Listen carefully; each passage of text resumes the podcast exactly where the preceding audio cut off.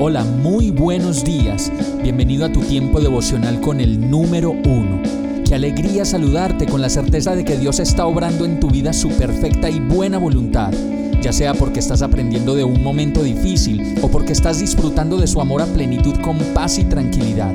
Llegó la hora de tomar tu Biblia, pues de seguro Dios te va a hablar, te va a reconfortar y lo mejor de todo, te va a dar las respuestas que estabas buscando. ¿Qué esperas? Vamos, súbete de una vez en este pequeño pero eterno vuelo devocional con destino al cielo.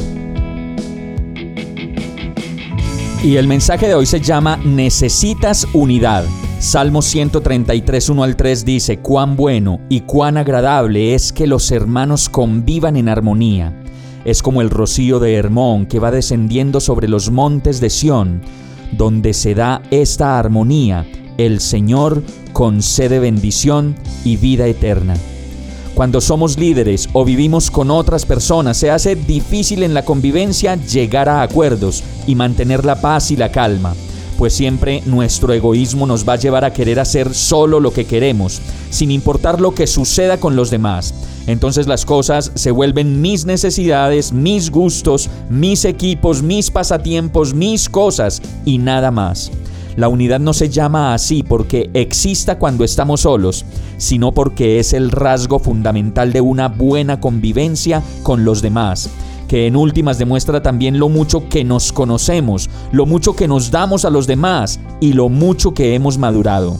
Necesitamos estar conectados con las personas que vivimos y eso lo podemos lograr si comenzamos por interesarnos por sus cosas, sus situaciones, sus necesidades y de esta manera comprometernos con lo que a los otros les pasa.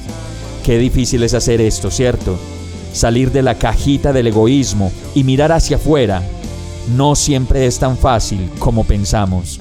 Las personas que viven unas con otras están comprometidas a permanecer juntas o a trabajar juntas en un mismo parecer, una misma idea, unos valores comunes y un plan de vida por hacer. Este es el reflejo de lo que deberían ser nuestras familias, nuestro matrimonio, nuestro trabajo y todo lo que hacemos. Como lo dice Primera de Corintios 1:10, les suplico, hermanos, en el nombre de nuestro Señor Jesucristo, que todos vivan en armonía y que no haya divisiones entre ustedes, sino que se mantengan unidos en un mismo pensar y en un mismo propósito. Vamos a orar. Señor, sabes cuánto me cuesta salir de mí mismo para mirar a los demás y amarlos tal y como son. Enséñame a despojarme de todo mi egoísmo y de mi carácter tosco para unirme en un solo pensar, sentir, decir y hacer con las personas que amo, con sus sueños y las metas que como familia tenemos. Trae la unidad que solo tu Santo Espíritu puede reposar en nuestras vidas.